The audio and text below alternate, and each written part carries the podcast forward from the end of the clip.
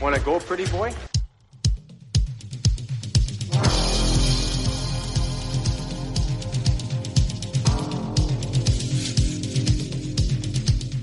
Two minutes by yourself and you feel shame, you know, and then you get free.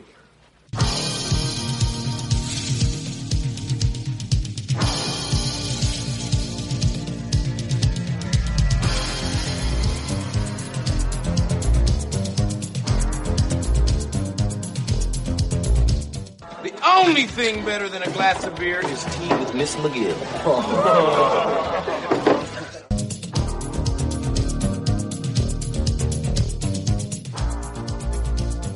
And welcome to the Fourth Line Voice Podcast. My name is Darren. Thank you very much for tuning in. Episode 332 of the Big Show, some enforcer based podcasting coming at you, brought to you by the Hockey Podcast Network. How's everybody doing out there? Hey, it's been a while, hasn't it?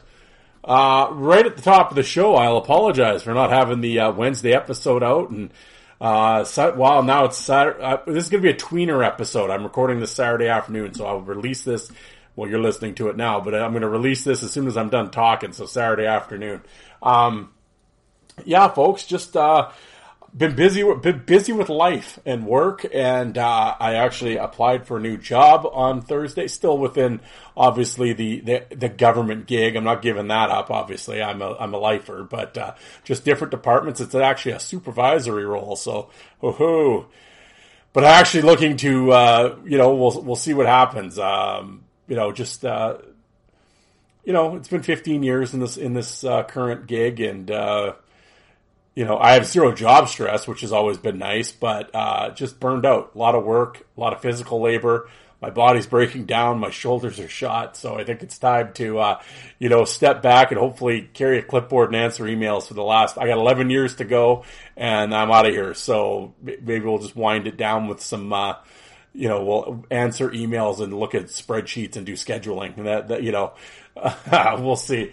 Who knows if I get it? I'd like to think I'll get it, but um, we'll see. You never know who's uh, what their what their decisions are going to be and what their thoughts are. So, but hopefully this week coming up here, we'll have an interview and uh, you know we'll see what happens. But uh, you know, I'm sure everyone tuning in just like uh, we don't care. Get on with the show.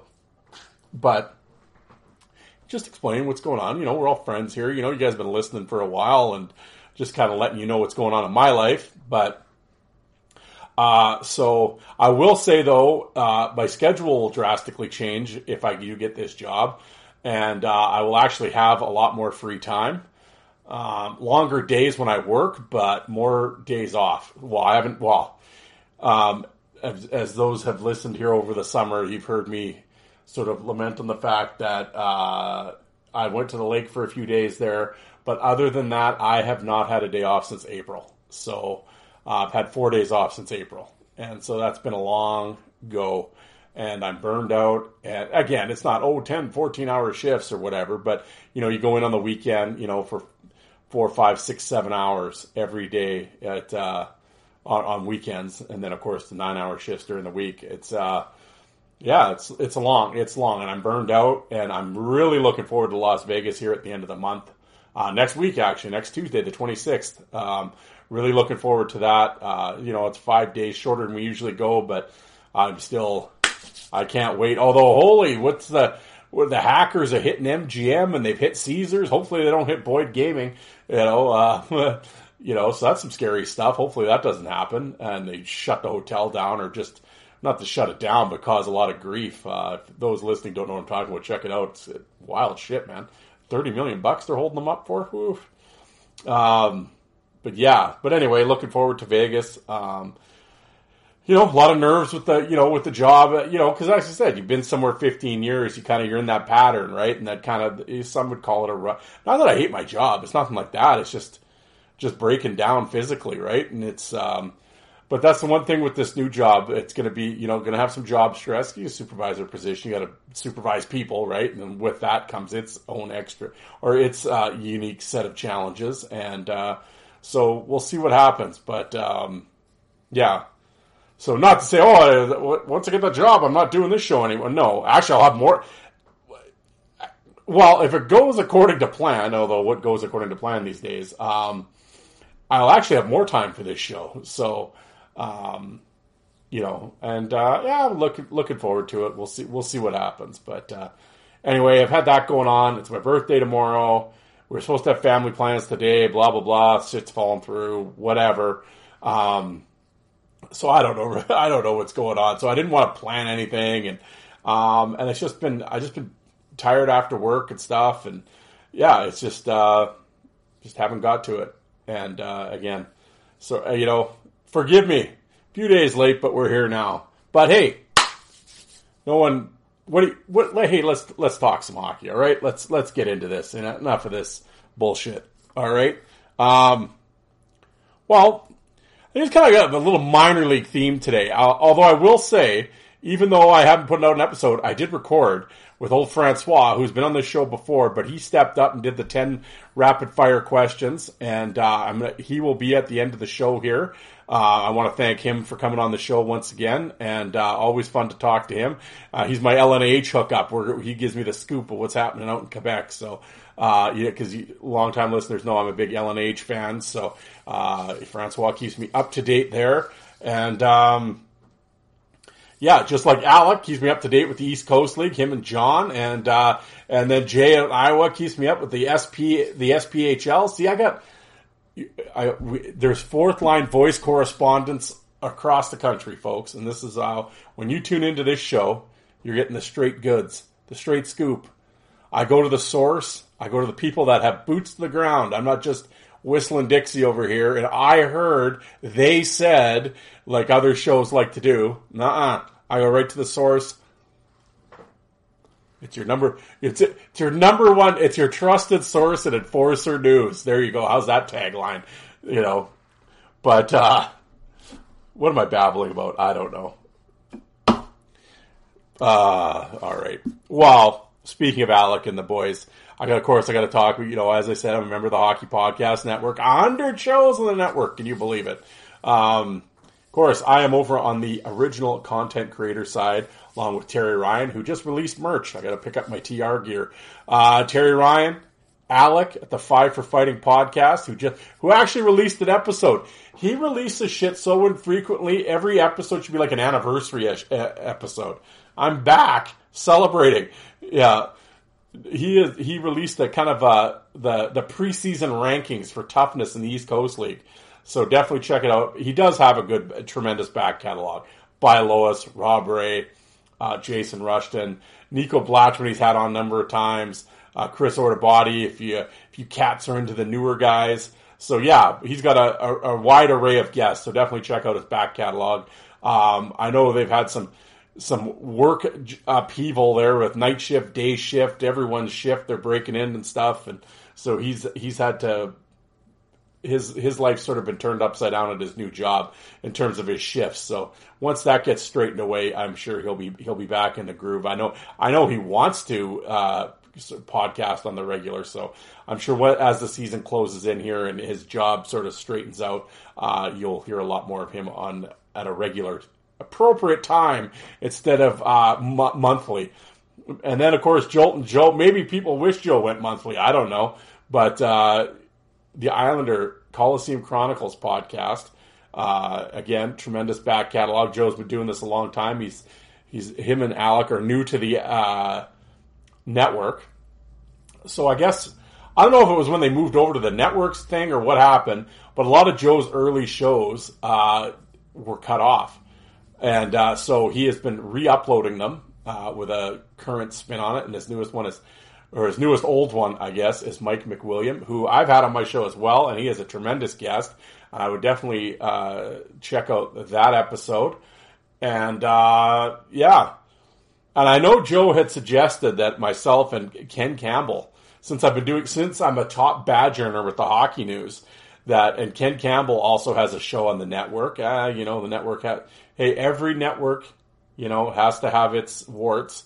So, you know, I, I, I don't know. I'm, we're in the original content creator side. I'm Campbell must be in the asshole creator side. Must be something like that. I'm not. I'm sure. Uh, buffoon side, whatever. But uh, yeah, I, I will speak ill of coworkers.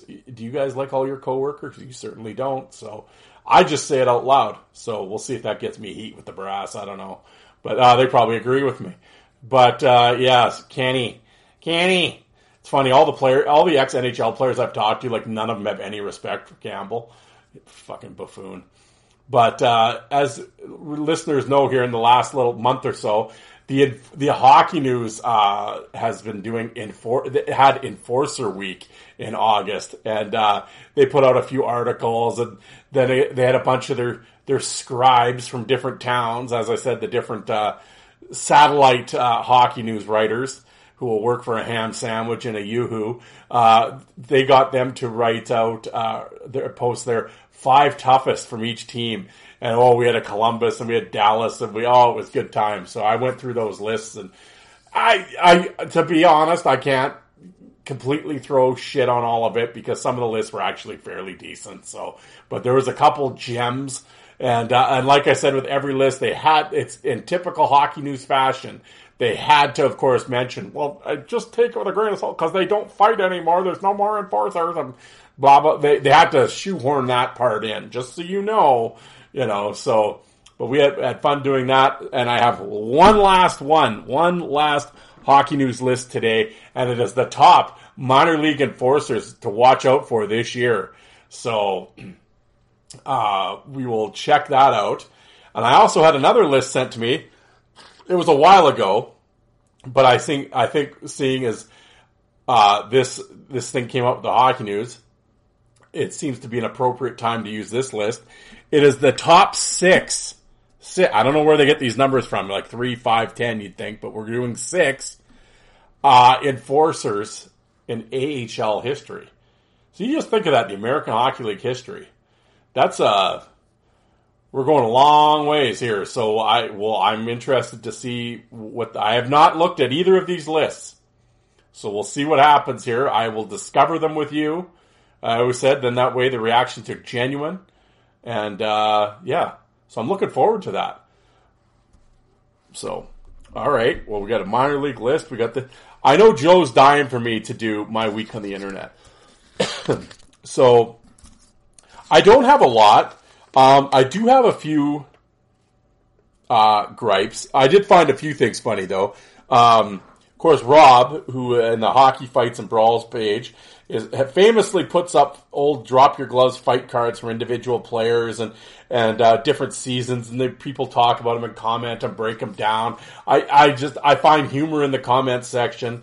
Um, you know, these supposed, like I said, big fight fans that don't know, you know, uh, shit from apple butter about really what's going on.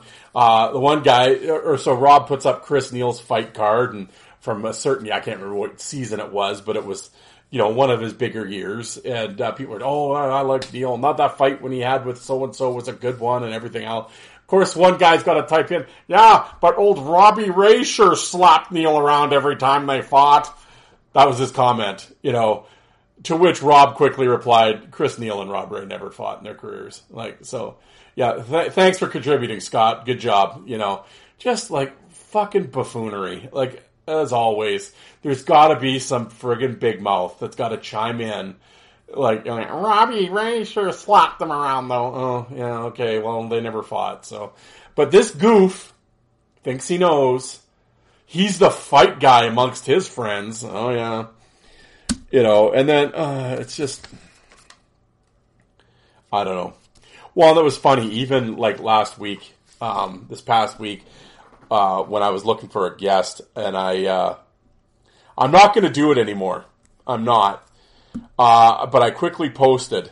I said, "Who's free tonight when I get or today when I get home at two o'clock to do a rapid fire?" From now on, I am just going to go and ask people privately, like in the group, who I who I, I like. I see their comments, I see their posts, and you know, they always post good shit or their knowledge or they come across as knowledgeable. Like so far, that's always what I've done, and I've kind of sent them a DM privately. Hey, do you want to come on the show? And what, that's how I've gotten people. Hence, that's why the ten rapid fire shit has been good because I don't get bozos. I I uh, I guess I'm screening. I screen the guests before I get them on. Well, and this time I couldn't. And uh, well, Francois, I've already had him on. He was good and whatever. And um, had a few folks uh, reply tried to set up a couple times, didn't really work out. Uh, on their part or on my part, and I'm not laying blame on anybody. Um, but I got Francois, so that was good. Um, I I always I laugh though, and I've done this a number. I've done this a few times. Asked for guests. It's it's funny. I I noticed the group big mouths that always have something to say. You know, and they got to flap their fucking uh, their lips in every fucking comment section about shit. I notice they sure don't answer my posts when I ask for podcast guests though. Can't come on and do it audio though. You can't. You you won't talk on a podcast, but you can sure behind a keyboard flap your lips and, and act like you know. That always kind of strikes me struck me funny strikes me funny. Um, you know with a big mouth sure come and hide when uh, when it, when they're called about when or when you know when the opportunity arises. You got so much to say all the time in the group. Here's your here's your chance to come on on live on the air and, and share your wisdom but I notice that doesn't happen. Um, you know um, well, and the other one, and William, I'll tell you, you William's a troublemaker. You know, old, old William Chipaway there, the old uh, the admin there in one of, in one of the fight group fight hits and brawls group, and he's been on the show a couple times. I like William's a good dude. Uh, certainly, I'll have him on again. Um, and he monitors that site pretty good. He he doesn't want any bullshit and everything else. Of course, somebody they're doing the fantasy matchups or whatever. Of course, somebody puts up Gordie versus Larry Robinson. Oh, you talk about something that's right up the fourth line voices fucking alley here that that's to get me going. Um, yeah, it, I always laugh at these guys that go on and on about how great Gordie was, uh, but yet you've you're like 51 years old. When did you see Gordie Howe play? When did you see all these fights? I watched him in the West, in the WHA. Well, he didn't have a fight in the WHA, and he was like 106 then. So, I when did you see all these Gordie fights? There's no footage, but yet somehow you, you're just Gordie Howe aficionados. I guarantee you have never researched shit. You've never looked anything up. Just like all these Larry Robinson fans, all you're going to yell about is Schultz. The same thing with Howe. All you're going to yell about is Fontinato. That's the only two things you can ever talk about. You can't list any other fights Nothing. But grandpa said or dad said or whatever. And it's, you know, and I, you know, if you think Gordie can beat Larry or Larry, I don't give a shit. I just laugh at just this thing that these guys all talk like they know. It's just it fascinates me. Like the one guy, I guess you, I guess you never saw Big Bird play. Hey, bro, we, I, you didn't either. Apparently, who'd he fight then? Who are all his massive wins against that make Larry so scary? Well, yeah, I guess you didn't see the Schultz fight. Okay, and that's one. You played 20 years. That's one fight. Any more? Oh, he kept the Bruins honest. Oh, he did, did he? Oh, okay. How? So, I don't. I don't have the time to talk, explain it to you. Oh, okay. I guess so. Yeah. Oh, you know why Gordie didn't have enough fight? Nobody wanted to fight him. Oh, yeah. I'm sure they didn't. Yeah, I'm sure all the other tough guys of the era were just shaking in their boots. Oh, I love that one. No one wanted to fight him. Yeah, because no one would want to get Gordie Howe off the ice for five minutes. Fuck. Okay. But anyway, that topic reared its ugly head again. William, thank you for bringing that to my attention. That's all I'm going to talk about that because I've yapped for numerous episodes about that topic. Uh, what what else do I got here? Uh, what I uh, oh, well, the other thing that hit the hit the the podcasting scene, I guess, was John Mirasty's appearance and appearance on Spittin' Chiclets uh, this past week. And hey, it was uh, it, it, was it's cool to see John getting uh, that platform. And uh, I saw clips. I didn't listen to the interview, but I've seen a few clips uh, here and there, like what do they call it, reels or Facebook shorts. Um, yeah, it was cool. Um, you know, I mean, I I did that interview two years ago, but I'm not spitting Chiclets. So, uh, you know, uh, I always say as a, as a content creator, uh, Alec and I have always often laughed about this when, when these guys show up on Chiclets and all these Chiclets guys go on, that this is the greatest interview. It's like, yeah, I, we did this a year ago on our show. And it, I actually know who John Mirasty is and I know his career. I like Biz and Whit and those guys, uh, you know, but they're, they're not doing any research or anything. They don't know where he played junior. Or, you know, they just talk about the, the low hanging, you know, Danbury, the Russia wedding thing that somebody showed him a video of the boss a fight, and then and of course then Biz will talk about fighting Mirasty, you know, and it's like they don't know anything about him or. I don't know. I just find it. Uh, I mean, I get it, but it's just like I don't know. To me, I always find that kind of annoying when they when the host doesn't really know. Again, I'm not saying you got to know every last detail of a guest, but I mean, Jesus, really? Like you're not even going to look up where he played junior? Come on, you know, it's just like uh, I don't know. But uh, not that I have any problem with spit and chig, whatever. The only issue I have with the other issue I kind of have with spit and Chiclets is um, uh, the fact that okay in your promos when you're when you're talking about like Matt and Danbury and as he's talking you're showing a video well you get the video off of my YouTube channel and you slap your bar barstool watermark on it it's like really do you have to own everything like you couldn't just play the video and in the maybe in the description or something say oh found at fourth line voice like I know you did that with the Bissonnette uh, training camp footage way back when that made the rounds all over Twitter, and you got to slap again, slap your watermark on it, and what it's like again. You're part. You're you're the biggest media company on social media. You're the biggest hockey podcast in the world. Can you not give anyone else any credit ever?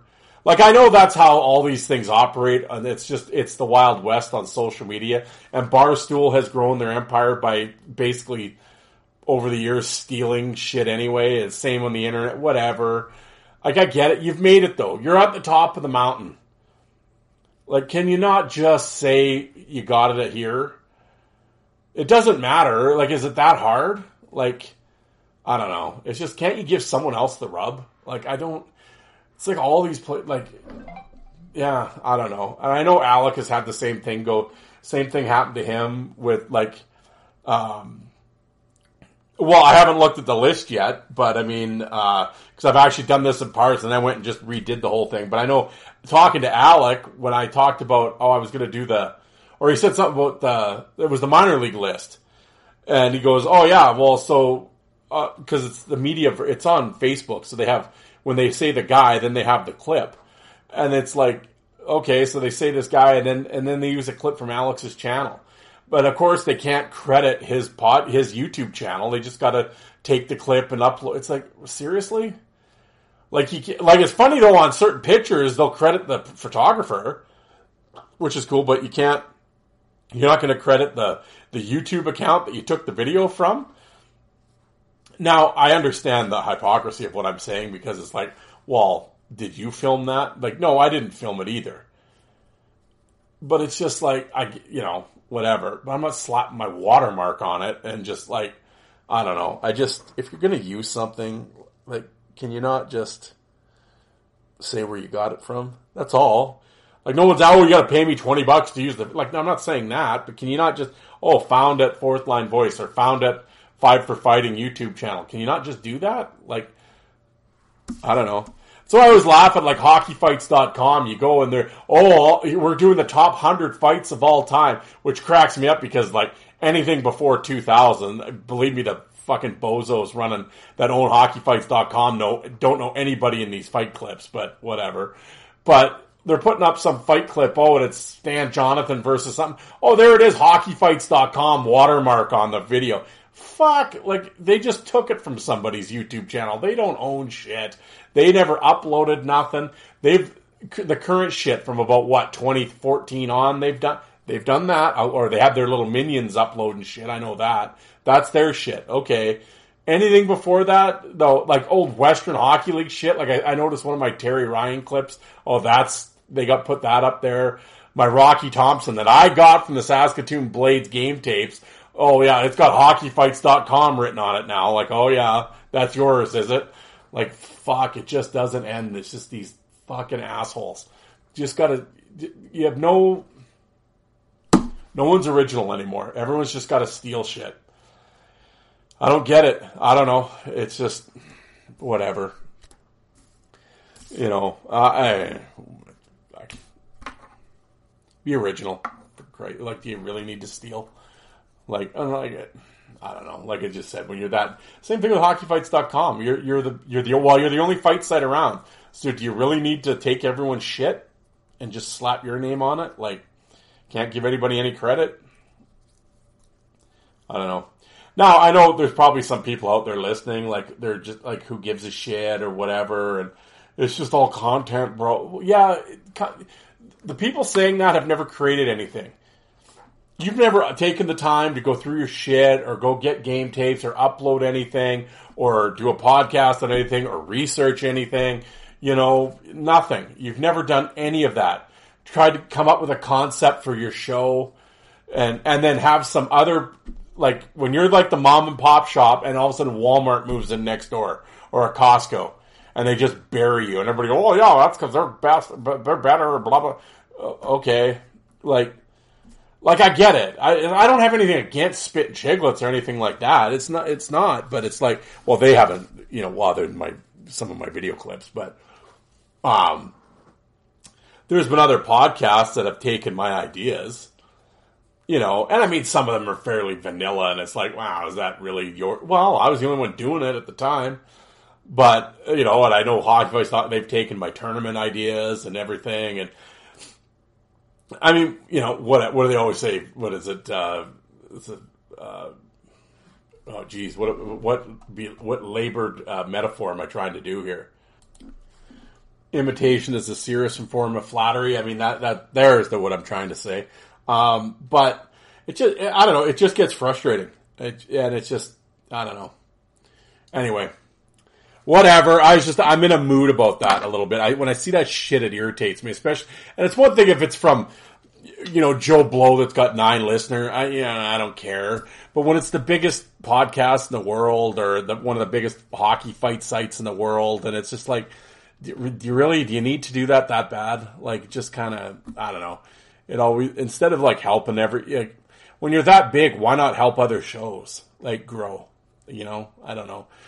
Like I mean, we've all like in our own little world are like believe me, I like I've always said, I understand where I am on the pecking order of podcasting in the world. I get it. I I do.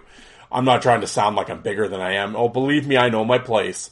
But it's just like but Alec and Joe and I and and Terry Ryan and everyone else, we've all tried to like help each other and you know have each other on the shows or repost or whatever each guy's episode and pump it up and you know you you try to like expose your listeners to their stuff too this isn't a competition or whatever i mean we're all trying to do the best we can and everything like that but it's like I, I don't feel any comp. I don't mean it this way, but it's like I don't feel like I'm in competition with Alec or Joe. I mean, I think for the most part we have the same fucking listeners anyway. But it's just like you know, they we're we're all we're the same but different. We all have our own unique voice and how we approach things and our different show setups and that type of thing. So, but we all try to help each other and we'll talk to each other. And, hey, you should get this guy. Have you ever had that guy? Have you ever asked him before? Because you know, I'm not stepping on Alec or Joe's toes, and they're not going to do mine or you know.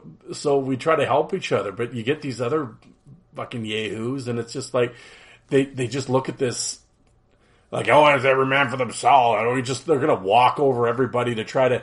I don't know what clout air quotes you you think you're gaining or like okay, like you just you're just coming across like a douchebag, and that's been startup shows that haven't lasted, some shows that are still around, whether it be fight fans or ex players that act like buffoons and you know and backstab and take subtle shots and I mean I don't know if I ever have a problem with someone, I'll just throw it out. I'll just say it, you know, whatever. I'll talk to them. Like I'll send them a message or talk to them on the phone or, you know, like, Hey man, what's up? Like, what are we doing here? Like, I, you know, I don't need to, if I come on my show, it's because I've already talked to them about it privately. But, you know, it's just this subtle backhanded, this passive aggressive shit. Like, it's just like, oh, okay, like why? Like, I don't know. I don't know. I get I'm, I'm going around and around a circle. I guess uh, what um, one of the things that I, I, I noticed. I'm I'm, I, am here. I'm going against what I just said, but um, I don't have a problem because it's not in my bit. But I, I, just see it, and I've seen this from other shows because I've had I've have had a few guys over the years ask me about podcasting, and you know, and some maybe if I have some advice for them or what. Again, I'm not I'm not coming like I'm coming from some position. I'm on the top of the mountain. Listen to me, kid. You know, um, but I've, I've, I've done 332 episodes. I, I, so I'd like to think I kind of know what's going on and how to sort of navigate the podcasting landscape and you know what I have a few tips that I could offer, you know, maybe some things to do that I did that you don't that I stumbles that I had that hopefully you don't because I can give you some advice and whatever. And so they'll ask me private messages or whatever, and I and I always take time to answer as best I can and and hopefully help them out. And I and I've told them if they need a if it's a hockey show, a couple of them haven't been, but it was a couple of them were hockey shows. But if you ever stuck for a guest, I, I'll happily come on and whatever. If you need something, let me know. And I've done that on a few shows. Um, anyway, my point being is I saw the other day, you know, there's always every day someone's starting a podcast or whatever. Well, right away it's uh, I'm going to do this, this, and this, and I'm going to rule the someday going to rule the podcast world and whatever. And it's like, hey, that's cool that you have these ambitions and and you have those goals. I'm not knocking anybody for it. Um, but I've always said when you're doing the podcast, do it for the right reasons. Like, don't do it for. If you're doing this to like somehow you're going to get air quote famous from this or clout or whatever you think's going to happen. Um, I don't know. I would do it because it's you want to do it and you're passionate about the subject that you're talking about. Um, like when I started this, there was I was the only one doing hockey fight podcast, and I did it because I was I've always said I heard an interview. I think it was with Tony Twist, and they asked him two fight questions, and the rest of it was spent talking about the Blues game from the other night. And I was like, "Fuck this! Like I'm going to do my own show and ask these guys the questions I've always wanted to ask as a fight fan." And uh, and I never thought I'd have 332 episodes, but here we are. But I did it because I enjoyed talking about hockey fights. I had a lot of stuff that I wanted to share. I had a lot of ideas that I wanted to do, and I had players at the time on social media that I wanted to talk to, and I talked to most of them, and there's still some that I still want to talk to, and you know, and and I wanted to bring that, and I and I felt that a certain the segment, a certain segment of the hockey population demographic that listens to these shows wasn't being um, highlighted or given uh, content, and that was the fight fan outside of the odd enforcer interview. So it was. Uh, that's why I started this show and uh, and it was for no reason to oh someday I'm going to be on the network or I'm going to be big or get paid or no I just wanted to talk about hockey fights and hopefully some fellow fight fans would listen and we could all sort of maybe come on the show and talk about our experiences and if a player would come on that would be cool and we could ask him about the different fights we've seen and blah blah blah. And that's that's why I did it. It had nothing to do with trying to become famous or you know whatever that means nowadays. I mean, everyone's looking for their 15 minutes, but I I don't understand this. What the kids call it, clout chasing. It's just, um, I guess I'm too old. I I don't know. I, I don't get it myself. But to go back to my original thing, it's just like if you're not doing it for personal, like for for uh, for fun and and you're and it's a topic you're passionate about uh, I can't see it being very successful because um, I think it takes a long time to get noticed. It takes a long time to get listeners. And, uh, you know, and again, oh, if you're an ex athlete, whatever, well, that's different because you can get all the players and whatever. I'm talking from just a fight fan, nobody like myself. If when you start a show, it is very, very hard to grow and it takes a while and you have to be patient. But everybody, it's just, oh, after a couple episodes, I want a sponsor and let's go and I'm going to be huge in like three months. It's like, no, it takes a lot longer than that. And, um, I don't know. I'd be in it for the right reasons, I guess, is all I'm trying to say. So, anyway, how about we'll do this and then uh, we'll we'll get into things. And now, here's a word from our sponsor. Football is back in full swing with another week of epic games. And who's got you covered on the action for every single one of them? DraftKings Sportsbook, the official sports betting partner of the NFL. New customers can bet $5 on football and get $200 instantly in bonus bets. Nobody's missing out on the action this season. All DraftKings customers can take advantage of two new offers every game day this September. Get in on the NFL Week 2 action with DraftKings Sportsbook. Download the app now and use the code THPN to sign up. New customers can bet just $5 and take home 200 instantly in bonus bets. Only on DraftKings Sportsbook with the code THPN. The crown is yours. Gambling problem? Call 1-800-GAMBLER or visit www.sot1800gambler.net. In New York, call 877-8-HOPE-NY or text HOPE-NY. In Connecticut, help is available for problem gambling. Call 888 789 7777 or visit ccpg.org. Please play responsibly. On behalf of the Boot Hill Casino and Resorts in Kansas City, 21 plus age varies by jurisdiction. Void in Ontario. See sportsbook.draftkings.com slash football terms for eligibility, terms, and responsible gambling resources. Bonus bets expire seven days after issuance. Eligibility and deposit restrictions apply. And now back to your regularly scheduled program. Oh yeah, that was that was the other thing I wanted to mention. I forgot. Uh, yeah, the friggin' Blue Jays. Oh, just disgusted with the Jays. It's just like can can never hit with runners in scoring position. And I'm telling you that friggin' Guerrero, man. I always say like it was funny because people always, especially here, you know, with the Jays and everything, it's like, oh, Guerrero's our superstar, whatever. And I just look at these other teams, like you got Betts and Trout and Judge and you know whatever and Olson and, and Acuna and Acuna and Atlanta and just these big name guys. Is Vladimir Guerrero in that level? No, he's not. He's just you're a fucking lazy. I don't know. You're oh he Guerrero just bugs me. And this whole bullshit that he gets the translator and everything else. You ever notice when the guy's on first base? Oh, it's just uh, you know, oh Vladdy's just talking a mile a minute to everybody at first base. All these English speaking guys. Oh, he can seem to speak English. Maybe they should do the interview standing on first base. Then maybe he can speak English. It's like, what are we doing? Like, really? I don't know. He just he just seems like a fucking donkey. Uh, but talk about like you're in the middle middle of a wild card race, and these guys are just you know like they're just like you're playing out the string or something. I don't know. It's just it's been embarrassing to watch, and I don't know. I, I said the other night, I said, you know what the Jays need? The Jays need a good brawl. Like that's the one thing I've noticed throughout the year, just not with the Jays, but with everybody. Can, does anybody just ever hit anybody anymore? Like these guys all it's seven one. These clowns are doing pimp trots after home runs of throwing bats. Like oh, even Acuna the other day, the guy threw inside twice. And he's glaring out at him. wasn't even close to hit him, and he's already glaring at him. And it's like holy you soft bitch. I'm like that third one should have been right between your shoulder blades, you know.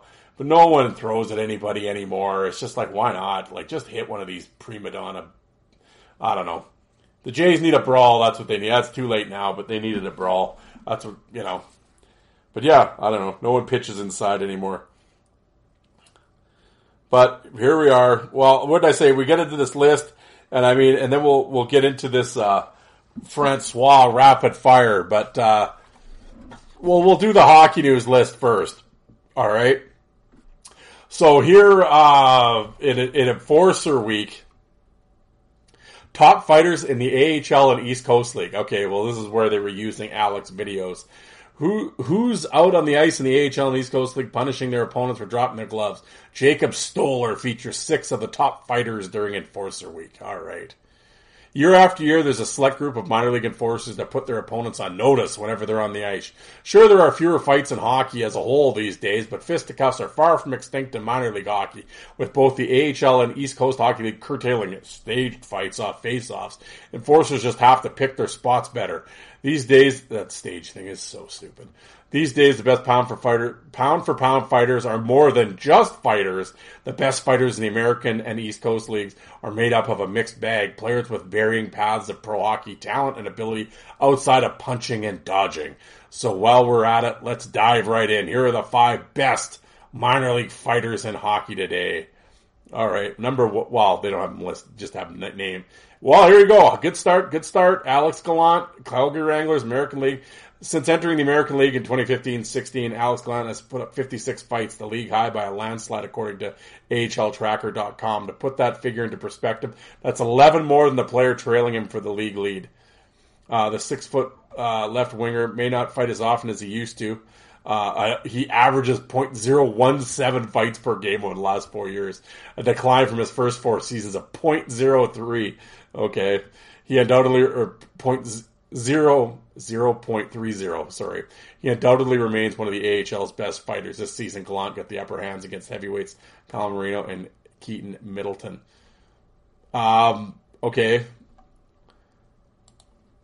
Yeah, the Gallant brothers are awesome. They're probably like Uh, I would assume Brett's on here too. Uh, I'm actually surprised they didn't just say the Gallant brothers. Um, yeah, Brett and Alex Gallant. I've always said are probably the two toughest guys in hockey.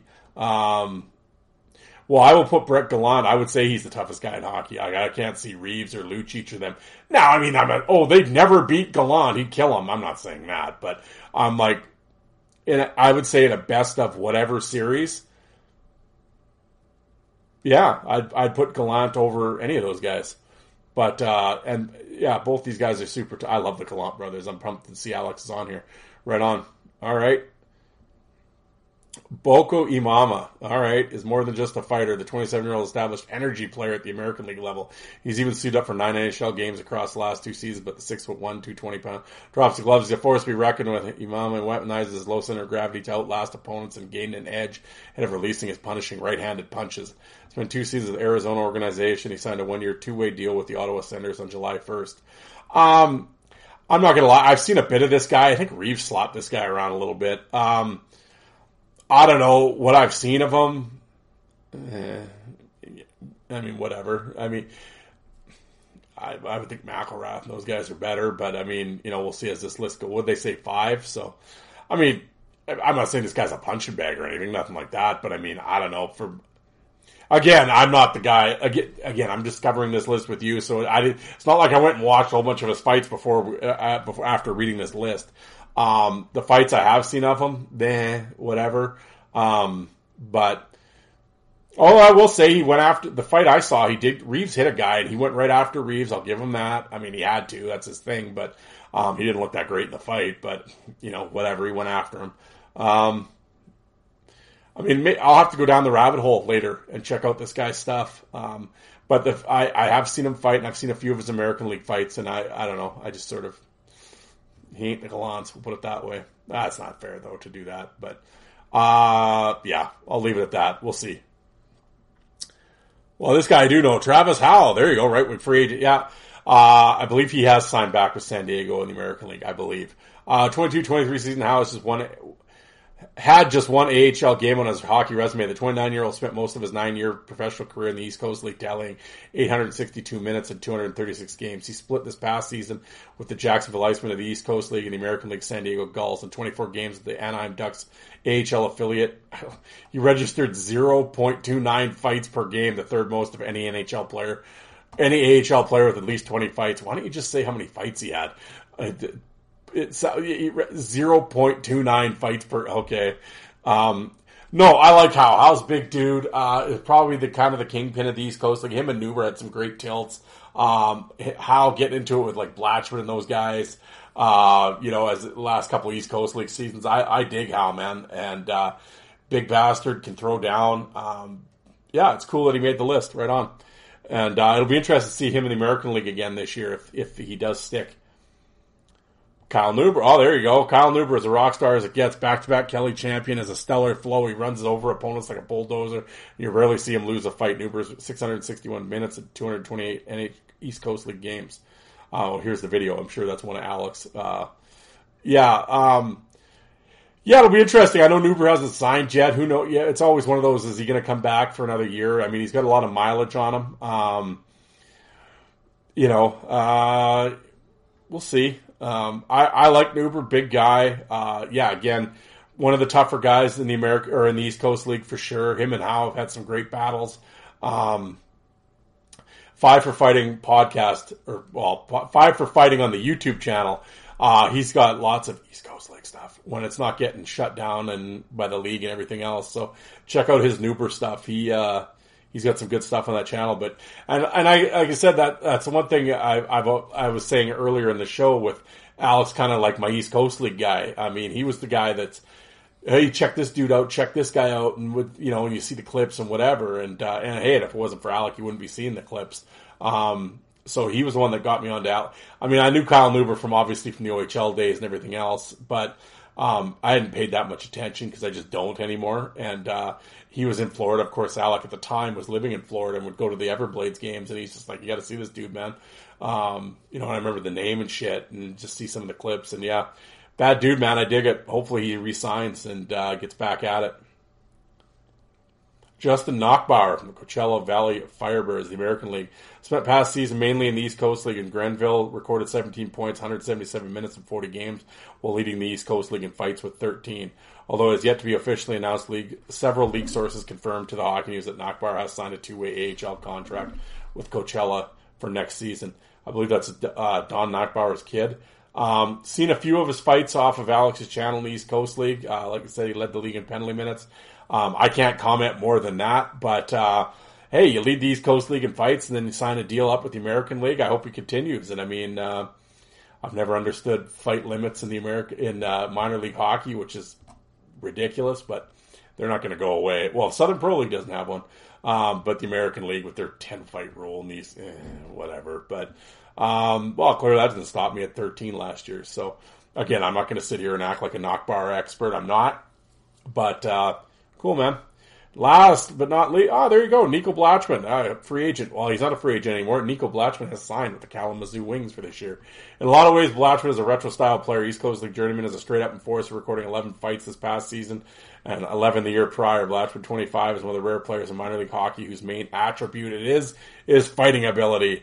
Um, after initially trying out in the USHL, he headed north to play junior hockey in Canada, where he split time between Quebec and the Maritime League. Uh, Spent 12, 12 games at U Sports Hockey at Concordia University. Blatchford turned pro in the 2021 season, and he's bounced around the minor leagues ever since. Yeah, I always wonder if if Nico will end up in the Quebec League because he can play since playing junior in Quebec. He can he's eligible to play in the LNAH. So I always wonder once if the East Coast League stuff once it dries up if he uh, if he heads back to the LNAH because that would be interesting. Blatchford in the LNAH that'd be wild. But yeah, no, it's cool that he signed in, K- in Kalamazoo, so he's back for another year in the East Coast League. Um, wow, that's a like I said, you have a minor league list with no Brett. You had Alex, but Alex, but no Brett Gallant. Eh, I don't know about that, but I like the guys that were on the list though. That's cool. Uh, good list, and uh, yeah, we'll see what happens. But Nico Blatchman signed with Kalamazoo now, so here we go. Um, it'll be interesting. East Coast League, it's where it's at, folks. I'm telling you. And you got Ryan Devine, the Ice Wars champ from this past Ice Wars. He is signed with Kansas City in the East Coast League, so I know he's itching to go.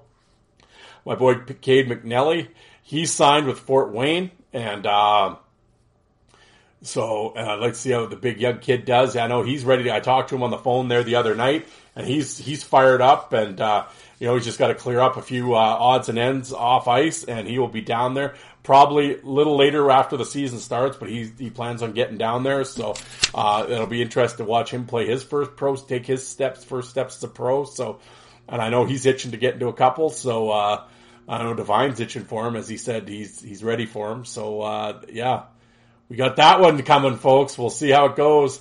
But yeah, pay attention to the East Coast League. Don't sleep on it. But uh, all right. Well, the other list I had, somebody sent me way back when, and I thought this would be fitting to do, uh, was a top six AHL fighters of all time. And like I said, that that oh, how do you how do you do that list? Six uh, six all American Hockey League guys. Um, so let's we'll click here and we'll we'll have a look here. I op- open it up. Uh, Doug Tennant wrote this. Uh, hockey hockey writer, hockey inside writers. I don't. Okay. Oh, it's from about four years ago. Okay, three years ago. All right. Uh, it's just it's kind of a it, uh, I, whoever sent I can't. I'm sorry, whoever sent this to me. I didn't keep your name. I just have it's almost like a word. It's kind of a and cut and paste deal. I don't know if this is from a website or I don't know what this is. But anyway, let's well, you always got some write ups here. Oh, and they go six to one. Okay, because the first number number six is Jerry Fleming. Well, I love Jerry Fleming. There you go. Uh, played all seven years in Fredericton. Played 271 games. Had 1,035 penalty minutes. The six foot five, 250 pound Fleming, uh, nephew of past NHL tough guy Reg Fleming. Oh, I didn't know that. Um, is a folk hero in Fredericton. Took on all comers. Big Jerry would throw down. Has has now been coaching for the last 20 seasons. Uh, yeah, I love Jerry Fleming. Uh, yeah, I have some. There's some really good fights on my YouTube channel. Well, just on on YouTube in general. If for those listening, definitely check out Jer- Jerry Fleming. He's he, had big. He fought everyone. Rocky, Bialowas, Link, a great fight with Link Gaetz when Link was in Cape Breton. Check that one out. It's awesome. It's on YouTube. Um, some great fights with Bonvie. Um, yeah, I love Jerry Fleming. He was awesome. I wish he had gotten more of a chance in the NHL. Um, but you know, your Montreal t- tough lineup to crack. But yeah, he played in the Quebec Junior League, and um, uh, again, folks, I'm, I'm I'm discovering this list with you, so I didn't have time to go back and like do all these. Re- oh, watch this fight. Watch. So this is all going off the top of my head, but um, but I know I have a bunch of Fredericton stuff DVDs with him on them, and yeah, like I said, he was there for the seven seasons, and uh, tough dude, man. I believe he's a registered nurse. That's the toughest nurse you'll know. Um, but yes, there you go. Hey, good start, Jerry Fleming.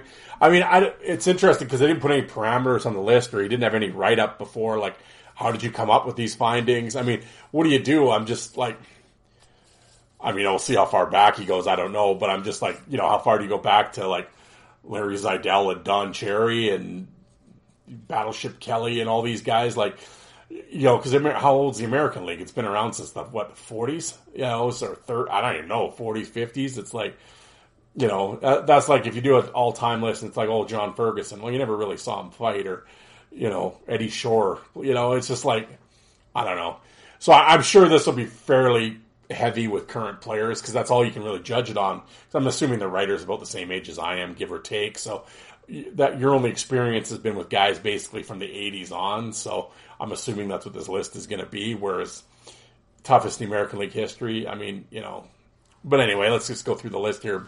I'm already cutting it off before, you know, we'll do some we'll do some talks on the uh, on the back half here. But uh, so we had number I was laugh six. Okay, so six was Fleming. Number five, Archie Henderson. Oh, there you go. 6'6", 230, played eight years American League, 439 games, 1,650 penalty minutes.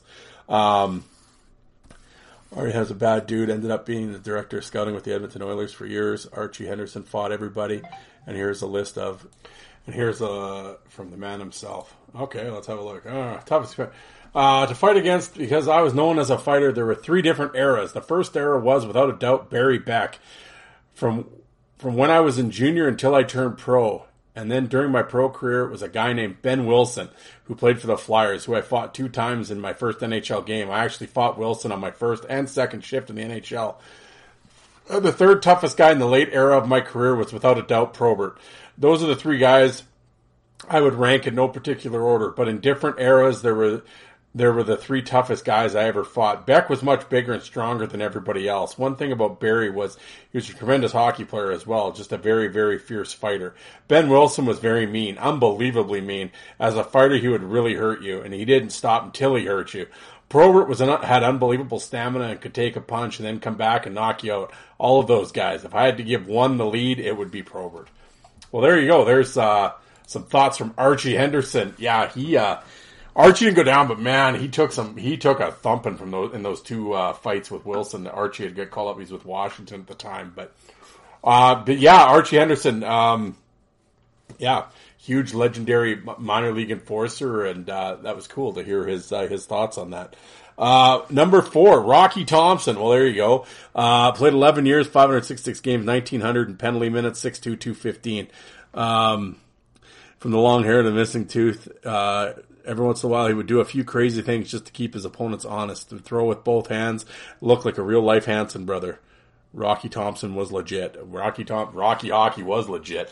Uh, yeah, Rocky fought everybody. I didn't realize he played 11 years in the American League. Um, I, you know, cause I watched him at 17 in junior in the Medicine Hat Tigers. Um, I love Rocky. He's one of my favorites. Um, the the whole Chuck and Duck style with the long hair and uh, like I said, the left and rights, and he fought everybody. And yeah, I mean, I could, I you know, terms of longevity and for doing it for so long. Like I said, I have numerous Thompson fights on my YouTube channel. Um, yeah, I'm I'm down with Rocky's awesome, absolutely. Number three, Val James. Hey, there you go. Uh, first African-born American hockey player in the NHL. Six foot two, two twenty. Played 416 AHL games, 740 minutes. He was the 82-83 Calder Cup champion with Rochester. He's a hero in Rochester. Uh, Val took on everybody, and very very seldom came out on the losing end. Um, yeah, I mean, if you go on YouTube, there's some there's some Val James footage. Um, unfortunately, didn't get a long time in the NHL. He was up there with Toronto and Buffalo. Um, but yeah, I know in Rochester, Um, he was a hero in Rochester in their Calder Cup win. I know there's some pictures Getty that look pretty cool. He's wearing like a boxing robe with his name on the back and stuff uh, when he was in Rochester. Um, Black Ice is his uh, biography. I suggest uh, for those listening, if you have not checked it out, uh, I would highly recommend doing so. Uh, lots of fight stories in there. And uh, actually, there is a gentleman. I have it on my thing here. I would like to get him on the show. I'm gonna re I'm gonna reread that book. So I'm I'm up because it was like a couple years. It was right when it came out. I got it and read it right away. Um, refresh myself uh, on in the book, and then get him on. And because uh, he fought everybody, really great fight with John Cordick down in the American League. Uh, that's on YouTube. I watched that the other day. Actually, I don't know why I was watching. Somebody put it on the group. Um, but yeah, Val James, man, absolutely. Uh, there. Well, so what do we got here so far? Fleming, then Henderson, Rocky, Val. Ah, good list. Good list. Uh, so uh, number two, Frank the Animal Bialowas, uh, eight years, 394 games, 1,498 penalty minutes, 97 98 Calder Cup champion in Philadelphia. Only rivaled Lindros in terms of popularity in Philadelphia at the time. Uh, nicknamed the Animal, uh, played was a folk hero in the St. John's and Philadelphia Phantoms as well as in the East Coast League. Uh, yeah. Yeah, at one time was Mr. Winnipeg in a bodybuilding competition. Yeah, Bialowas, man. Uh, yeah, again, long hair, uh, fought everybody. I know, uh, you know, the infamous fight with Doug Smith and, uh, yeah, Bialowas again, uh, had the great fights with Rocky in the playoffs there. He, he, he gave it to Rocky pretty good actually, um, when Rocky first came up from junior. Um, I know. I, well, I was East Coast League. I was going to say I was just actually watching some Bialowas footage the other day. He's fighting Richie Walcott and headbutts the shit out of him. That's on YouTube. Definitely check that out. Um, yeah, Bialowas is a bad dude, man. Like, and did it for a long time. Even came out of retirement, went to the Quebec League, played with Sherbrooke, fought a great fight with Mirasty on my channel when he. And this is like when he's been out of the game for a few years. Got with up with Danbury, went crazy up there. Uh, tried did some boxing. Uh, yeah, Bialowas. Actually, if you want to go to my fourth line voice on YouTube, I know I keep referencing it, but um, there's actually a really cool Manitoba Junior League fight with Bialowas. Uh, there you go. There's some old shit for you. I got that on my channel. Check it out. Um, um, I know a gentleman, Dante, has sort of talked to Frankie about coming on my show, and I've talked to Bialowas previously about. We follow each other on social media, and I have talked to him about coming on. Um, I know Alec had him on his show as well, did a, a, linked interview. I'd like to get Frank on. I kind of I, I threw the idea of the five toughest opponents thing at him, and he liked it. So um, when I get back from Vegas, I will certainly be hooking up with him. And uh, yes, so expect a Frank Bialowas interview here in the fall. But uh, yeah, number two again, I mean, with with all these lists, um, it's all subjective. Oh well, Val James was better than Frank, or you know, or you know, Rocky was better than so. You know, how are you really arguing with anybody on these lists? And like I said, when you can't, um, I'm assu- I'm kind of guessing. I'm a, I haven't scrolled here, but I'm assuming number one is Bonvie. I would think. Um, Let's have a look. Never, yeah, okay, Dennis Bonvie. There you go. 15 years. Hockey's all-time penalty minute leader. 871 AHL games. 40, 4,493 minutes at 5'11", 210. He was undersized in all of his fights. Dennis Bonvie never took a backward step. Fought everybody that came through the American League.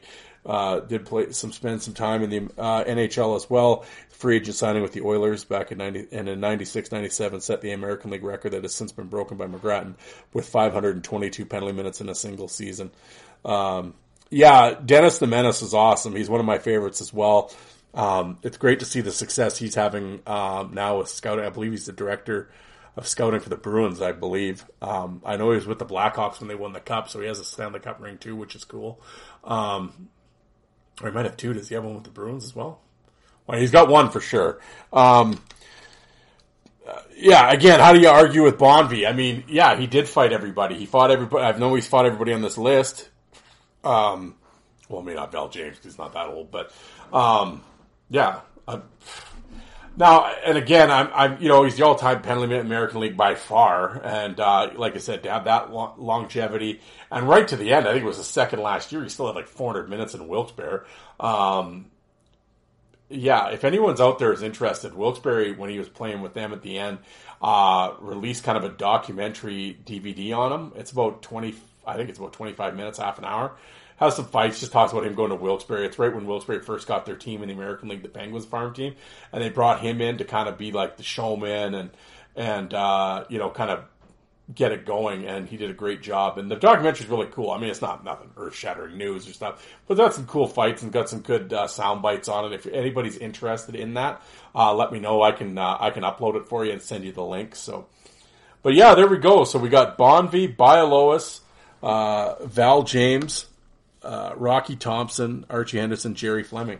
Well, that's a hell of a list. I mean, what? I mean, I don't know how anybody can argue with that list. I mean, I guess you could, oh, Win- Winsick back in the day and Battleship Kelly was, you know, or Larry the Rock Zeidel or whatever. I mean, you know, you could always throw out those. And I mean, I'm, I'm sure there's lots of guys that are on this. I mean, you could, Rob Skrlac, I mean, he was in Albany forever. Uh, if you want to go real current, Pierre Luc LeBlanc, uh, Brett Gallant. I mean, really? I mean, how long has he been in the American League? How many people has he beat up? Like everyone that's gone through the American League currently. I mean, you know, I mean, Mirasty, how long he was in Syracuse for a bunch of years. Sugden was there for a bunch of years. If you want to get current guys, Trevor Gillies is a guy. Oh, I'm, I mean, I know I'm missing a ton, but it's just like, you know, I, I think it's the guys, especially maybe like a Bruce Shoebottom or the Roberge brothers. There's some more. Um, you know, you can always have these guys that were, especially in the 80s, maybe early 90s, that were kind of around for a while before the whole veteran thing and all that shit, but kind of really homesteaded into that team and was there for five or six seasons. Um, you know, again, I'm, I didn't look, I didn't do any research into the list. Like I said, I'm discovering it with you guys, so I didn't, you know, I didn't, oh, go down the roster of American League guys and throw out names. But I mean, Pete Vandermeer, there's another guy. I mean, he's up there in penalty minutes. I mean, you could go on and on just throwing out names. So it's, um, you know, and a lot of guys have bounced back and forth, especially back in the, because I mean, Mel Angelstad was in Portland for a while, but I always kind of think of Mel as an IHL guy, right? With Orlando and Manitoba and stuff. So, I mean, the IHL took a lot of guys away too, because, you know, the, I think the travel was better. They was by plane instead of by bus, and I think the money might have been better, um, unless you were in a good spot in the American League. So, um, you know, so I think guys kind of bounce back and forth from that. Although I don't think, yeah, it's weird. Bonvie never went to the IHL. Huh. That's interesting.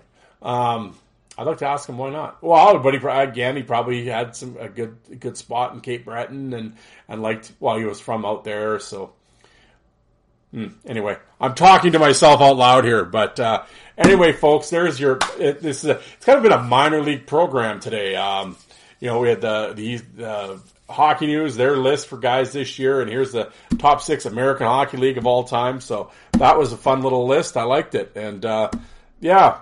Well, that's that's done with me yapping. There's a solid hour of nothing. But uh, uh, how about we get to Francois and we'll play ten rapid fire questions. We'll do that. Um, again, this is coming to you. I'm recording this Saturday. It's now three o'clock here on Saturday. I'm going to release this as soon as I'm done talking, and um, yeah, so there will obviously will not be an episode Sunday. Um, to, as I said, Sunday is my birthday, so I will be uh, doing other things. But uh, uh, like I said, sorry for the for the uh, for the lack of uh, content here the last week, but uh, some changes happening and some things going on, and I'll keep you guys updated. I'll let you. Well, by the time I'm recording, well, I might not know by Wednesday, but we'll see. Um, I might have some news on a new job. So not that I'll be changing over right away. It'll be in October. Even if I get it, it'll be in October anyway.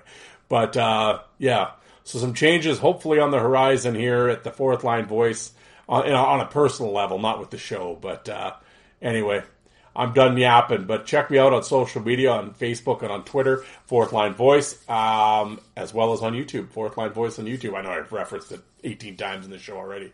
But uh, here is my 10 rapid fire questions with Francois. Again, I want to thank him for coming on. Greatly appreciate it. And uh, yeah, guys, enjoy. And uh, we will talk to you cats on Wednesday. Thanks, guys.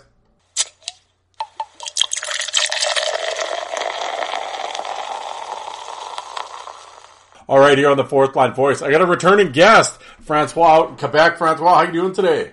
I'm doing good. Just uh, just uh, finished work and uh, talking enforcers. Yeah, exactly. Can't go wrong. Absolutely, absolutely. Well, you, I, I put the word out on the on the inter, on the Facebook there that I'm, I need a guest for today, and you answered the call. So for the ten rapid fire. So uh, here we go. Are you ready? Yep. Well, you at, can fire at me. There, you there you go. Well, and like I said before we got going, it um, I, I know out in Quebec and you and I, when I, last time I had you on, we did a lot of talking about the LNAH and like the double A or the triple A league out there and all that stuff and kind of got a, we went, and I know you're a big LNH guy, but, uh, so some of the questions are tailored that way, but, um, but some of the questions you can go with an NHL guy, minor league guy, LNH guy, it doesn't matter. Whatever you want to do, it's your questions. So we'll start number one, number one. This is an easy one. Here you go. Favorite enforcer of all time. Have to go with Tom Belmar. He's the first one I've known as an enforcer when he was playing in Drummondville in juniors. Uh, first time I I realized there was a spot on a team for that kind of player, so I have to go with him. There you go. There you go. Yeah, we were just talking about that. We're kind of, uh, you know, he, he's kind of been the been the champ around the the LNAH here for the last couple years, or you know, and uh, it, it, he might be done now. Is is that the word? He's retired. Beat pretty bad. He beat Bordeleau pretty bad last year. Like Bordeleau is, you know, that that, that guy who went with McGrattan toe to toe like twice, and Belmar got like he beat him up pretty bad. So I have to go with him as champ. Yeah. So, but uh, no word yet. He hasn't re-signed. Is he done? No word yet. Yeah. Not that I know of. Uh, so we'll see. We'll see what happens. But yeah, I'm a big fan of Belmar as well. Yeah, he's a, he's a bad dude, man. Um, well, that was obviously you got to go a favorite. Now I got to ask you, your most hated enforcer. uh, I love them all. That's the thing. Oh, you, you're uh, trying to be Teflon here. You're trying to slide out of this question. I'm not going to let you. I can't dodge a question, right? Okay. uh, one guy I never liked. I don't know. I was not a fan of uh, Chris Dingman's style. Oh, there you go. Yeah, would take him over no enforcer. That's for sure. But oh no, well, yeah. yeah. I mean, that's the thing, right? Yeah, no, I hear you. Yeah, yeah, yeah.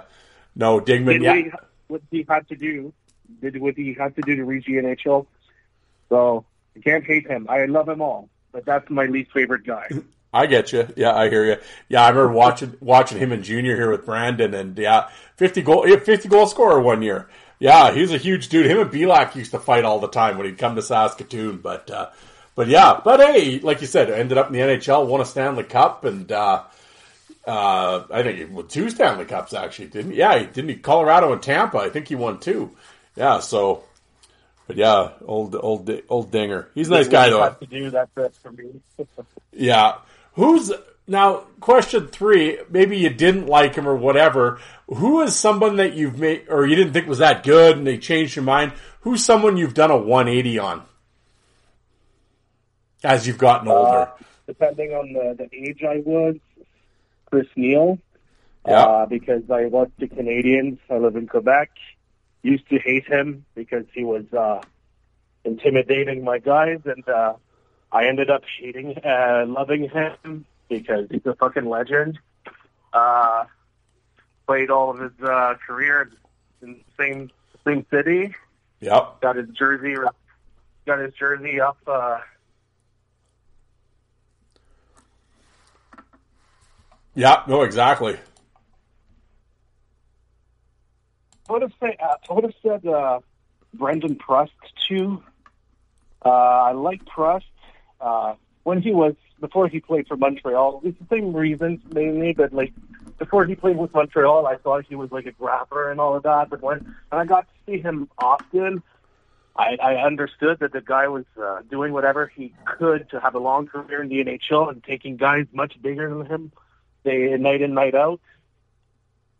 So I like the guy too, like the guy. Yeah, no, I agree. Yeah, Neil and Prust, those guys are awesome. Yeah, they um yeah, like you said, undersized but didn't back together, down, man. Two of the two of them together had had like uh, great fights in the series because they were like they were getting ice time. with These kinds of players, and they they they, they got into it. These two, they had long, long fights. Guys were in shape. Uh, yeah, I, lo- I love them both. There you go. Good answer. on them. There you go. Good answers. Uh, best fight you've seen live? Um, this is uh, going to be a strange one. I would say current NHLer uh, Mason uh, uh, Matthew Oliver, when he played in Sherbrooke. It's, it's late. It's like 2018. He absolutely destroyed a guy. Well, it was toe to toe at first. Nathan Hudgens for Drummondville. Uh, I take that fight too. It was just near me, and uh, it's the one I I remember the the clearest, being toe to toe right in my face. Uh, yeah, I could hear the punches land. So, and these were juniors. Yeah. So best fight live, that's the one. There you go. There you go. All right. Well, question number five. The LNAH is going to open up the Enforcer Hall of Fame. Who are the first three guys you put in it? Dario Basse. Uh, who's the third one? I'll have to go with the third one. I would go probably, I don't know, man, Dario Basse for sure. And then I would try to go with uh, maybe an outsider. Like, let's say Nasty. Yeah. So Nasty. People still talk about him all the time in the stands. I'll go Nasty for like the, the, the, entertainment, the raw entertainment of his fights, just going open all the time. Uh, yeah, still being talked about. Yeah. Get No. to the Hall of Fame. There you go. Yeah. Well, like you said, those those first three are pretty. Uh, that's pretty solid right there. Um, Yep. As a fan, I mean, you're you're like you said, you go to all the games in Quebec and stuff, and you've been around all the fans and hear all the talking and all that, and you're on the message boards and everything else. Um, Who who do you think is underrated by fight fans? Oh, good Doesn't get enough credit. Good question. Uh, I would say, I would say Parker in the last years. It seems like because he has a weird stance when he fights, and weird, sort of a weird swing. Uh, I've heard like people knocking him down for that, but I mean, he came back after a long, uh, long time not playing, and and he took over pretty much like all of the toughest ones in the league uh, in the last year. So I think he's underrated. I think what he brings to an LNAH team is underrated, and uh, I think people knocking him down over the internet are just wrong. I like the guy, so that's it. and Derek Parker for the for the other folks out there listening, not Scott Parker, but Derek Parker. um, yeah, no, no, no, no, not Scott Parker. That's No. another legend there. yeah, no, I agree with you with uh, with Derek, and I mean, you know, and for to have that layoff like he did, and to come back and just jump in. Like right into the deep end, and he starts fighting hev- names right out of the gate. And I mean, you know, a Yeah. little little rough a couple times, but I mean, towards the end, I mean, him and Hamill there, I mean, that was quite the rivalry, and those were some great fights. Yeah, You know, yeah, yeah. Yep. That's uh, I like him. I like what he brings. I don't like people putting him down. Well, this it's not like everyone's putting him down, but I don't think he's getting recognized enough. I think people they they they they expected him to be his 2005 self, like the absolute monster year he had in like his first year. Yeah. But no, he he's he's good. He's good. He's good entertainment too. So, uh, yeah, that's one thing. I, I don't think anybody can p- complain about Parker's entertainment value. I mean, that there is always something going on with that guy. Yeah. So, no, absolutely. Well, and again, like I said the first time, you got to go on the other side of the coin. Who do you think's overrated? Uh, yeah, I don't like not like I, I don't like putting uh, enforcers down. I think who is overrated. I would say I would go. Uh, I would go NHL. Uh, never thought Reaves was that. I, I never thought Reaves was that good. Uh, him being the champ is not because he got better or he's that strong. It's just because the league got rid of all the toughest guys. So uh, I think Reaves is overrated. I don't like uh, today's hockey fans po- like coining him as like the toughest thing there is. I mean, sure, uh, in the NHL, I'm pretty sure that Gallant tougher. A handful of uh, AHL guys are tougher, and maybe even LNH guys. So I don't know. Yeah, Reaves. Let's go Reaves. There you go. All right. I still, I still, I still like him. I would take him on the Canadiens at any time. Like if I had a team, Yeah. he's on my team. But I think he's overrated by default. Yeah, well, it's sort of product of his environment, right? It's like, yeah, Yeah. no, I get what you're saying. Um, number eight, what would be your dream matchup? A fight that never happened. That, but you, if you could take both guys and like stick them in a time machine and they square off at center ice, who would it be? Oh, oh my God! Yeah, I would, I would go Brett Gallant, Louis Bedard. Oh, there, that's a good one, man. That's that's a that's a hell of an answer. That's a good one. I, I don't know. I feel like uh, Gallant's uh, accurate punching and uh, Louis' uh, fire punching. I would say he he punched he, he punched a lot. Not necessarily like all hard punches, but I I think they would go open, and uh, they're pretty much the same height. Louis is a little bit of a cinder block more, but like yeah, that would have been a good matchup. I think That'd be would have been like a a good rating on the on the old site. Oh yes, no, that would be a good one. It's funny you mentioned Bedard. I always felt like I there. I always thought I kind of thought LNH. I thought Bedard was kind of underrated by people. Absolutely, absolutely. Yeah, That's uh yeah. I should have thought of him uh, earlier, but but again, again, I don't know why. You know, local guy. I don't know if he just he just kind of took him for granted that he was always there every year and 300 minutes and he'd fight toe to toe. And I mean, I guess they just you just got used to him maybe, but yeah, I always kind of uh he always seemed to go on like he was never in the discussion, but it was like, man, this guy's like worth the price of admission. he was the so people don't maybe don't think of him too much as an enforcer because he was taking regular minutes too. Uh, was he was he was scoring his fair share of goals. Like uh, he, so I don't I don't know if people like see him and the in the LNAH as like a straight just enforcer. Uh, but he was taking over the bigger guys, so Yeah, he was he was number one. So yeah, Bedard's awesome. I love Louis Bedard. Yeah. I, love, I Um, love this guy. Gallant and Bedard, that's a great, that's awesome. Um,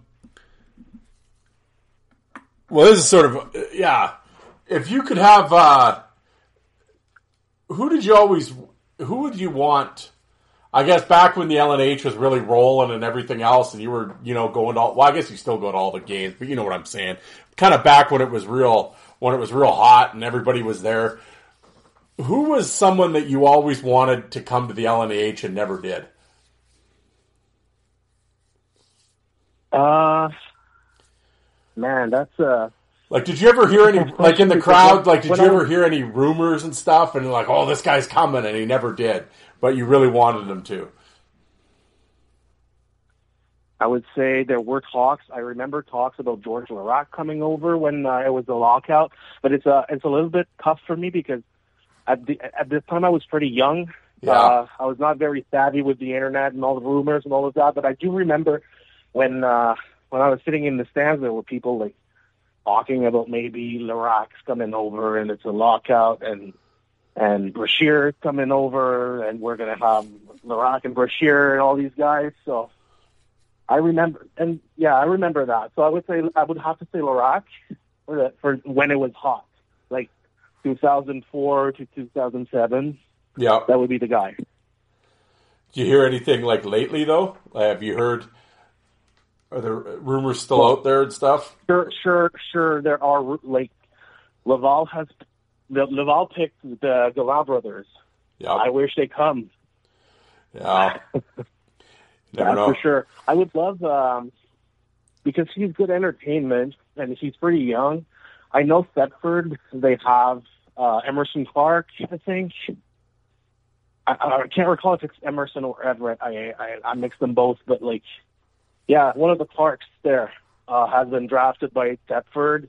I, I I remember this guy like he could he could like light up a game. I remember him. I think it was he had jumped out of the penalty box or jumped into the other team's bench. I mean, this guy, if he does that in the LNAH, is going to become a legend.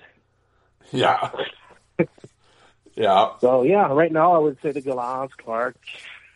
Yeah. Uh, we'll have to see them. Uh, uh, Boko Imama in uh, Sorel have been drafted. yeah. So if uh, if if he doesn't see uh, his future in the NHL, like it's getting tougher and tougher with every year he's getting older. I mean, I'd like to see him coming over. That's for sure. Yeah. I wonder about Nico Blatchman.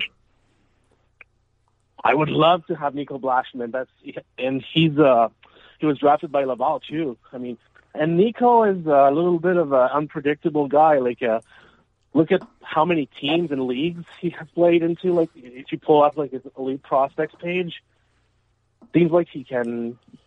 I don't know. He it looks like uh he could be in Laval at some point. Maybe. Yeah, that'd be something. Yeah, imagine. Imagine if you had the you had Brett Gallant and Blatchford on a line. Imagine that. That'd be something. That would be crazy. That would Yeah. be crazy. We'd be, we'd be thinking it's night. But uh, this year, uh, LNAH allows um, uh, four full lines instead of like uh, uh, 19 skaters. It's uh, 20 skaters, so they can they can have like uh, all full all full lines. They, they, they don't have like a like a, a fourth line of only two guys now. There's three guys on the fourth line, Uh, so more room for enforcers. Exactly. They're uh, ah, they're making steps. They're good for them. That's a good move. Well, Yeah. that that kind of goes into my final question. Question number ten. Francois, they phone you up and say, "You know what? You're the new commissioner of the LNAH.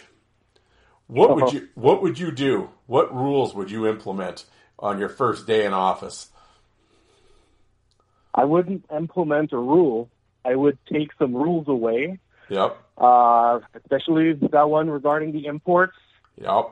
Uh, I would uh, I would make sure that uh, teams can bring uh, imports over easier. Uh, I would uh, definitely, yeah, definitely, definitely make it uh, easier for uh, imports. That's the main one. Uh, the, the the full fourth line has already been implemented, uh, so that's uh, that's one that I don't need. I don't need to change. Um, yeah, I'm not too sure how the financial side of it works, but I wish I wish a little bit more money was spent into the, the players and the payroll Yep. so that you can convince convince the outsiders to come. Uh, so yeah, that's uh, there's a few things I would change there. Well, I'll, I'll ask you this because I know it, I saw it on Facebook the other day. I know it was talked about. I think Corey Holland was actually talking a little bit about it. Was it was a it was a poll. There was votes on it or whatever, and a bunch of people were talking about it. But um, what do you think about expansion? Like they were talking about, would you like to see the LNH kind of go down the 401 there and go into Ontario again, and maybe dip down into the states? Would you be for that? Well, it's it's not an Ontario or USA thing for me. It's just I wish all the teams were a little bit closer because the traveling is is is what makes some some guys um, elect to play in the lower leagues or in another league. Uh, some of uh, Laval's best players have decided to go AAA because like uh, they don't want to go to Jonquière or RDL. You, you you even see guys like getting traded to either of these two teams, and they retire. Yeah. so, uh, expansion. I mean, I don't. I, I have nothing against Ontario. It's just Jonquière to Toronto. It's a little bit too much traveling for a guy that uh, works a five, five day work, five day uh, week job. You know, so I would say it's impossible. Yeah. Maybe Cornwall, maybe Ottawa area. I don't know, but uh, yeah, no, uh, I don't see it happening. Did you ever get to Cornwall for a game when they were in the league? Nope. No. No, no, no. I never went there. Uh, never went to to Cornwall, Bernon. Like I've never been there. Uh, they weren't in the league when. Uh, well, when I was young, it was only Sherbrooke because it was wherever my parents would drive me. Yeah. Uh, as an as an adult, they were not in the league. Uh, so yeah, Oh, you you kids! I always forget how young you guys are. Yes, I forgot. yeah, but- I'm sorry. Yeah. well, yeah. Well, there you go. Um, yeah. Well, not, and that's the interesting thing, like you said, with the expansion. That was sort of like what people were talking about. Yeah, just with the travel. Yeah, because a lot of these guys, like you said, have day jobs now. You know, so it'd be it'd be interesting, like you said, if the money got better, or like the old days, if you could pay them enough. Where they would like that's uh-huh. their job, right? They become hockey. They're like it's like a professional. Well, I guess it's a professional hockey league, but you know what I'm saying. They that's their job as a professional player. Mm-hmm. Yeah. Yeah. So so so the difference between like LNH and other leagues, they call it semi-pro in LNH because the salaries do not allow them to ha- to live off of it. Like they they have other jobs. They Yeah. don't do it full time. Whereas like ECHL, for instance, they do it full time when they play hockey and they have practices and all that. It's not a question of uh, level of play. It's not. I think LNAH is uh, whenever they they get a guy from the ECHL, he's he's not always up to the speed. So like it's not a question of of uh, the quality of the game, but like mostly a question of how financially they are paid the players. Yeah. So yeah, this is, Uh, the money's no good in LNAH. Yeah, well, that's a good point. Like you said, yeah. I mean, it's certainly like, yeah, and I think that's, uh, well, I guess that could have been one of the questions I could have asked you is like basically the, you know, the, the stigma that's around the LNAH. Like what sort of, like if, like if you could dispel the rumors, I think it's, the LNAH is a lot, I mean, it's the fight league and, you know, it'll always have that reputation, but, um, I think as someone who's been around that league for a while and gone to many games, yeah, like the quality of play is a lot better than I think people give it credit for. Oh, for sure. That's for sure. Like every time you see like uh uh, every time there's like a a guy coming over from uh East Coast, let's say, like there was that year where the, the Three Rivers team in the East Coast was loaning a lot of players to LNAH and there was a lot of back and forth. The Three Rivers players were not stand out, not at all. Uh I think the main difference will be the fact that they practice every day. So, yeah. Uh, so that's it. This is what's making it tough to attract enforcers. It's because, well, they they're gonna, you know, they're gonna eat punches for their team and no money. Like, uh, yeah, this is this is something they have to fix in a way. No, absolutely. Hey, um, you had mentioned him earlier. Has Bordeleau re-signed, didn't he? Isn't he coming back? yes, he's coming back. I'm pretty sure that's the one I know he's going to come back, and uh, his uh, his name in Laval is. Uh, uh, let's say the Laval fans they they, they really don't like him, uh, and Laval they better be prepared to uh, to, uh, to to to to have Bordeleau visiting the Colisée there because uh, you know you you remember like last year uh, what happened with Parker. Like he lined up, Bordy refused to fight, and Bordeleau absolutely trucked him out of the blue. Uh, and the people were chanting and all that. So yeah, Bordeleau back. That's that's good for the crowd. That's good for the crowd. That's one that's going to get the crowd going for sure. Oh, absolutely.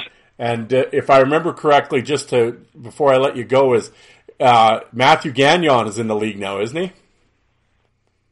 Ah, good question. Um, because there are actually two Matthew Gagnons, uh, and one's just a good defenseman, like a puck moving kind of guy, and a good guy, but not an enforcer. I don't know about the the other one. Is he? Well, I know, I know he left the UK and he signed with a Quebec league team, uh, but whether he's, you know, like you said, I don't know what if the money situation or is he going to retire? Is he going to play full time, part time? I'm not sure. He is in the LNH though. I'm trying to think who he signed with. 3L, I think. Oh, I, I remember that. Like, uh, uh, yeah, I I remember reading something like that, but then I, I forgot. I forgot. I I'm sorry. No, wow, no, I should have been prepared with that, but too. that, that's a guy I like. oh Guy I yeah, like. he's a bad one of my dude, man. favorite- Yeah, in the ECHL, and I remember him from the juniors. That's he's he's about my age, and I I, I was following my my uh, my friend's careers in in the queue, and he was one of the guys uh, back then, uh, and uh, he was pretty bad. He he, he could light up a, a game. He he he could completely lose control. Uh, Uh, I I like it. I like it that he he he's boiling. Yeah, it'll be if if he shows up in the LNH and he plays it'll full time. It'll be interesting to see how he matches up with Hamill and those guys. And 'cause, Yeah. yeah, Gagnon's a bad dude, man, and he's still pretty young. Like he's still like he can't be thirty. Like he might be, you know, 29, 30, early thirties. So I mean, he's still he's still got mileage in those fists. So Yep, he's uh, he's about he's thir- 31. Yeah. he's uh, born in 1992, I would say. So uh, yeah, he's a little bit older than me. Uh, yeah, I'm I'm just uh, trying to look uh, where he signed and uh, what's the. Well, I really I can't I can't say. I'm sorry. I I'm the main LNAH guy, but on that one I'm dropping the ball. Oh no, no problem, no problem. Like I said, we'll uh, yeah, uh, I'm- So there's LaFerriere signing in uh, RDL. So that because last year Bedford had two guys and some teams had none. So uh, and La- LaFerriere was in Bedford. So now he's in RDL. Uh, I'm pretty sure he's going to play uh, and be full time. So that's that's good for the show too. Um, I know I know Poulin's coming back in November. Uh, so Jean Pierre should be having like Bordeleau, Poulin, uh, uh, Chris Cloutier, and all these guys. Um, yeah. I What- hope. I hope like, the main team that's like going soft this year is Sorel. So I don't know what's going on there. Sorel. Who would have thought Sorel Sorel would go soft? That's uh, that's a pretty sad state of affairs. Yeah, it'll. Uh, well, like I said, it'll it'll it'll be interesting uh, going forward this year. The LNH, you never know who's uh, who comes out of the woodwork and who they sign, but uh, yeah. Well, I'll definitely uh, we'll we'll keep in touch about that for sure. And uh, I want to thank you for uh, for coming on today and on short notice and uh, and playing the ten rapid fire questions. I thank you very much. Yeah, thank you for having me, and uh, look forward for another time, anytime you want. There we go. You heard it here, folks.